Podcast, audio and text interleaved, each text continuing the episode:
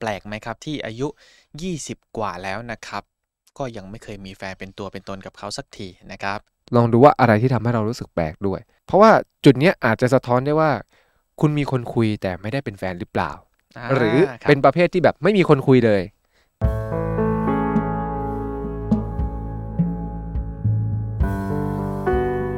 คุณกำลังฟังออจิตพอดแคสต์ และคุณไม่ได้อยู่คนเดียว เมื่อเปิดพอดแคสต์จะมีเราอยู่เป็นเพื่อนเสมอ ไม่รู้ว่าเป็นเพราะอะไรนะครับ แต่ว่าแปลกไหมครับที่อายุ 20 กว่าแล้วนะครับ ก็ยังไม่เคยมีแฟนเป็นตัวเป็นตนกับเขาสักทีนะครับ ผมได้เจอหัวข้อหนึ่งมานะครับ เป็นหัวข้อที่ค่อนข้างน่าสนใจมากนะครับ ก็คือหัวข้อนี้เขาถามมาว่า ตัวเขาเองนะครับอายุ 20 กว่าแล้วนะครับ แต่เขาก็ยังไม่มีแฟนเป็นตัวเป็นตนเลย ไม่มีแฟนในที่นี้อาจจะไม่ได้หมายถึงว่า ไม่มีการพูดคุยหรือไม่มีการจีบใครเลยนะครับ ก็อาจจะมีพูดคุยบ้างนะครับ สุดท้ายก็ล้มเหลวตลอด จนกระทั่งนะครับ เขาอายุเลข 2 แล้ว แต่ก็ยังไม่มีแฟนเป็นตัวเป็นตนเลยนะครับ แบบนี้ถือว่าแปลกไหมครับในมุมครับมองอืมถ้าคนที่แตะเลขสามเลขสี่แล้วยังไม่เคยมีแฟนมาฟังอาจจะเริ่มสะเทือนแล้วครับ คือถ้าตอบอย่างง่ายอะครับ ก็คงไม่แปลกหรอกครับ อืม เพราะครับว่าการมีแฟนมัน ผมว่ามันก็ไม่ใช่เรื่องอะไรที่แบบจะเกิดขึ้นง่าย ๆ นะครับ ในความรู้สึกแล้วก็ประสบการณ์ของผมอืมครับนึกออกไหมครับ ครับ แล้วก็บางครั้งถ้าชีวิตเราไม่ได้โฟกัสกับสิ่งสิ่งนั้น มันก็ไม่แปลกครับที่ที่จะไม่มีอืมบางคนตั้งใจว่าตั้งสามสิบค่อยมีก็ก็ได้ครับเขาตั้งบรรทัดฐานไว้แบบนั้น เพราะฉะนั้นจะมีหรือไม่มีผมว่าก็ไม่แปลกหรอกครับ อืม อาจจะต้องลองดูว่าอะไรที่ทำให้เรารู้สึกแปลกด้วยม อาจจะเป็นค่านิยมสังคมไหมหรือเราอยู่ท่ามกลางเพื่อนๆที่เขาแบบเขามีแฟนเยอะๆ หรือใครอ่าๆมีแฟนครับหลายๆคนเนี่ยครับแต่เนี่ยคาใจกับคำว่า ยังไม่เคยมีแฟนเป็นตัวเป็นตนเนี่ย เพราะว่าจุดเนี้ยอาจจะสะท้อนได้ว่า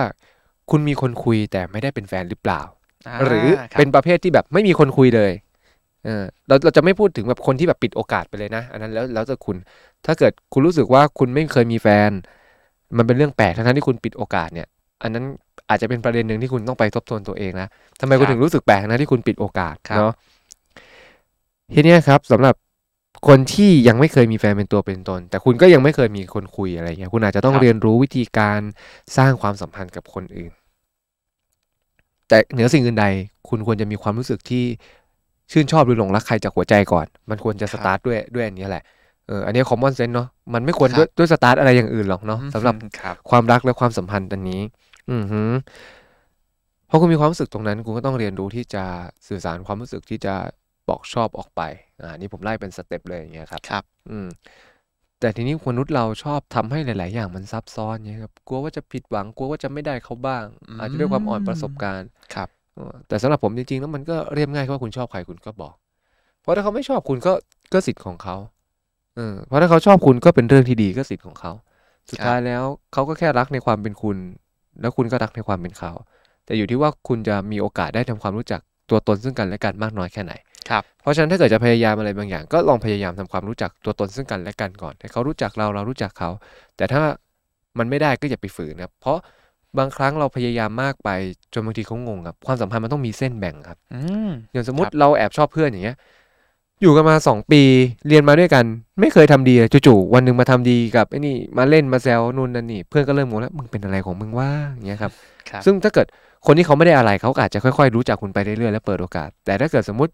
คุณมาแบบไม่มีปี่ไม่มีขลุ่ยเขาก็มีสิทธิ์ที่จะรู้สึกไม่ปลอดภัยและอันตรายได้แล้วเขาก็จะถอยห่างคุณออกไปครับเออเพราะฉะนั้นตรงเนี้ยครับเป็นเรื่องของประสบการณ์แล้วว่าใครจะมี skill มีทักษะมากน้อยแค่ไหน แต่ผมให้ concept ว่า คุณต้องเริ่มรู้สึกจากใจจริง ๆ ก่อน แล้วพอคุณรู้สึกอะไรกับใครก็บอกคนคนนั้นไปครับ ถ้าคุณไม่บอกนะครับ โอกาสก็คือศูนย์นี่ผมพูดถึงอืมเรื่องการประสบความสำเร็จในเรื่องนี้ด้วยนะครับ แต่ถ้าคุณบอกโอกาสคือศูนย์ถึงร้อยครับ อืมอ้าวเราอาจจะบอกไปแล้วก็เขาไม่ชอบอยู่แล้วก็ได้ หรือหรือเราอาจจะไปชอบคนที่เขาไม่มีวันชอบเราอยู่แล้วอืมทั้งทั้งๆที่เรารู้ครับเพราะฉะนั้นถ้าเกิดคุณบอกโอกาสเป็นศูนย์ถึงร้อยเนี่ยครับ แต่ไม่ว่ามันจะจบลงยังไงนะครับ คุณจะเติบโตขึ้นจากทุกๆ การสารภาพรักของคุณนะครับ คุณจะได้ค้นพบความเป็นตัวเอง ได้รู้จักความรักมากขึ้น รู้จักการมีปฏิสัมพันธ์กับผู้อื่น ทีนี้ก็ถ้าเกิดมันจบลงแบบศูนย์เปอร์เซ็นต์หรือมันไม่ได้ success ก็ไม่เป็นไรครับ ก็เริ่มต้นใหม่ ไม่แปลกหรอกครับที่จะล้มเหลวอืมแต่ทีนี้ครับถ้าเกิดมัน success ได้คุยกัน คุณก็ต้องทำความรู้จักกันออกไป มันเป็นการทำความรู้จักตัวตนของกันและกันอย่างเงี้ยครับ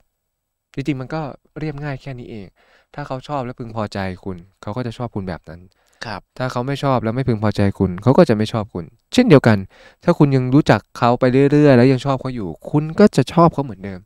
ถ้าคุณรู้จักเขาไปแล้ว คุณไม่ชอบเขา คุณก็จะเลิกชอบเขา ครับ ที่น่าระวังก็คือว่าอย่าเผลอไปกับความหลงและความชอบ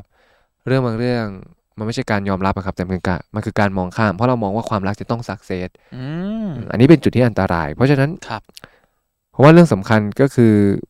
พอคุณไม่มีแฟนเนี้ยไม่มีแฟนเป็นตัวเป็นตนแต่คุณได้เปิดโอกาสคุยกับใครสักคนหนึ่งก็ต้องจริงใจกับตัวเอง ชัดเจนกับความรู้สึกตัวเอง เพราะถ้าไม่งั้นคุณจะเผลอพยายามแล้วสุดท้ายคุณก็ลบเลือนความรู้สึกตัวเองเพียงเพื่อแค่ครับอยากประสบความสำเร็จโดยการมีใครสักคนหนึ่งซึ่งผมก็ไม่รู้ด้วยนะใครเป็นคนบอกว่า พอมีใครสักคนหนึ่งแล้วคุณจะประสบความสำเร็จ ผมก็ไม่รู้นะมันมาจากไหนอืมแต่ก็เราก็จะรู้สึกว่ามันจะมีเสียงแบบนี้มาตใช่ลอดครับเออเพราะฉะนั้นตรงเนี้ยครับก็ให้ถามตัวเองดีๆ แปลกไหมที่อายุ 20 กว่าแล้วไม่มีก็ไม่แปลกนะครับ ยังไม่เคยมีแฟนเป็นตัวเป็นตน ก็มาดูที่ทักษะแล้วก็วิธีการสร้างปฏิสัมพันธ์ของเราเนี่ยครับแต่เหนือสิ่งอื่นใด อย่าลืมความรู้สึกหลงรักหรือความรู้สึกชื่นชอบอันแท้จริงจากใจเราก่อน เราควรจะปฏิสัมพันธ์กับใครเพื่อสร้างความสัมพันธ์ผ่านความรู้สึกอันจริงแท้เนี้ยแหละ แล้วก็ค่อยๆ พัฒนามันต่อไปเรื่อยๆเรื่อยๆแล้วมันก็จะเป็นจุดที่เราต้องมา คุยกันในเรื่องเดิมๆที่เราคุยกันใน EP ที่ผ่านมาครับว่าจะวางกติกายังไง สร้างพันธสัญญายังไงออกแบบชีวิตยังไงเออเหมือนเราพูดมาแล้วภาพตรงนี้ครับนะครับผมคิดว่าคุณผู้ฟังน่าจะได้เห็นภาพคร่าวๆชัดเจนแล้วเออตรงนี้ก็เป็นจุดเริ่มต้นซึ่งผมว่าก็จะครับเชื่อมโยงกันได้พอดิบพอดีอืมอ่าจริง ๆ แล้วนะครับ เรื่องของความหวังเราพูดกันไว้ใน EP ก่อนหน้านี้แล้วนะครับ อยากให้อือฮึท่านผู้ฟังลอง ย้อนกลับไปดูได้นะครับว่าจริงๆ แล้วเรื่องของความหวังมันก็ต้องมาคู่กับความผิดหวังนะครับ แล้วทีนี้อันนี้เรากลับมาที่หัวข้อของเรานะครับ จริงๆ ผมมองว่าเรื่องของอายุนะครับ อาจจะไม่ใช่ตัวแปรสำคัญนะครับ บางทีหลายๆ คนอาจจะให้อายุเป็นตัวตั้งนะครับ แล้วก็ไปเทียบกับคนอื่น อาจจะเป็นคนรอบตัวว่าอ่าเราอายุ 20 กว่าแล้ว แต่เพื่อนอายุ 20 กว่าเหมือนกัน เขาก็มีแฟนไปหมดแล้วอืมคือตรงนี้ผมก็อาจจะมองว่ามันไม่แฟร์เพราะบางที ตัวเราเองก็อาจจะยังเจอคนที่ไม่ใช่ก็เป็นได้ อืมครับแต่ว่าเอ่อจริง ๆ แล้วผมอยากคิดว่านะครับ อยากให้เราโฟกัสไปที่ความสุขมากกว่า ถ้าเกิดว่าเรากดดันบอกว่าอ่าฉันแปลกจังเลยฉันไม่มีแฟนจังเลยนะครับ ตัวเราแปลกจังเลย แล้วก็ไปกดดันหาแฟนนะครับเราก็จะ เริ่มแยกไม่ออกแล้ว ความหลง ความรักหรือความชอบนะครับ ก็อยากให้ลองสอบถามหัวใจของตัวเองให้ดีนะครับ ว่าแท้ที่จริงแล้วเรามีความรักไปเพื่ออะไรนะครับ และถ้าเกิดว่ามันไม่ใช่นะครับ ก็ไม่ต้องกดดันว่าฉันจะต้องมีแฟนไม่ต้องไปตามกระแสสังคมนะครับอือฮึเพราะว่าในเรื่องของชีวิตคู่ เราเป็นคนอยู่กับมัน ถ้าเกิดว่าเราเลือกคู่ที่ไม่ใช่ ตัวเราเองนั่นแหละ ที่จะเป็นทุกข์จากการตัดสินใจของเรา ดังนั้นนะครับ การจะมีแฟนหรือไม่ตามที่คุณแม็กบอกมาเลยนะครับ ก็คือ ไม่ใช่เรื่องที่แปลกครับ และอายุอาจจะไม่ใช่ตัวกำหนดด้วยว่า คุณจะต้องอายุเท่านี้แล้วคุณจะต้องมีแฟนนะ เหมือนที่เราเคยเห็นในตาม Facebook แบบเนี้ยครับที่อืมอายุเท่านี้จะต้องมีเงินเก็บเท่านี้ ซึ่งทุกอย่างมันก็ขึ้นอยู่กับเรื่องของความพร้อม แล้วก็ขึ้นอืมอยู่กับใจเราด้วย และถ้าบางคนนะครับ อาจจะ ไม่ได้อยากมีแฟนอยู่แล้ว เพราะอยู่แบบนี้ก็มีความสุขพอเห็นเพื่อนที่มีแฟนก็อาจจะมีทะเลาะอกหักเลิกอย่างเงี้ยครับ แต่จริง ๆ เรื่องถ้าเราคิดว่าไม่มีแฟน เพราะว่าเราไม่กล้าที่จะหวังอันนี้ก็ต้องปรับทัศนคติใหม่นะครับ แต่คุณแม่เพียอะไรจะเสริมไหมครับ เรื่องอ่ากะอ่าเรื่องที่อือฮึกลัวที่จะมีแฟนนะครับ ฟัง EP ที่แล้วครับครับว่า EP แล้วตอบโจทย์หลาย ๆ อย่าง ต่อให้คุณแบบไม่เคยผิดหวังแต่ถ้าคุณกลัวอย่างเงี้ยครับเอ่อ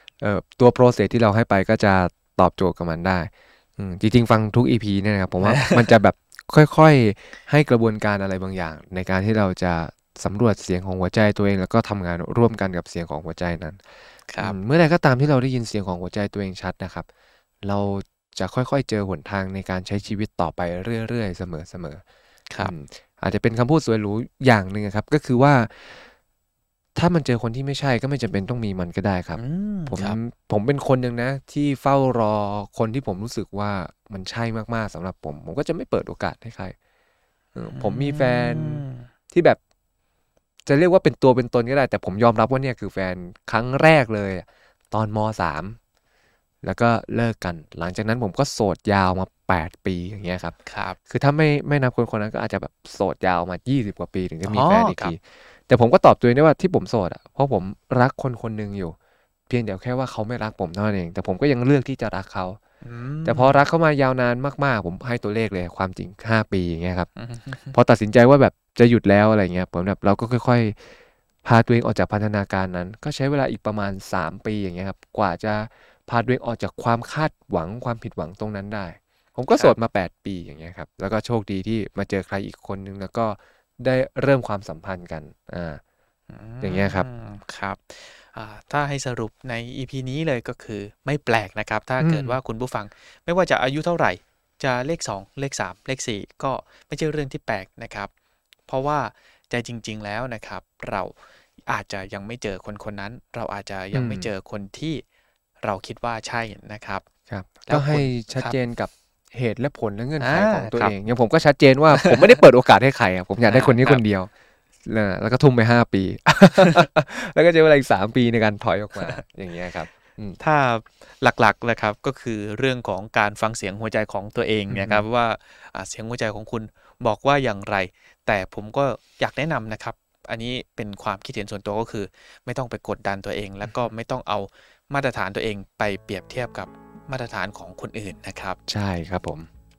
ผมอยากจะ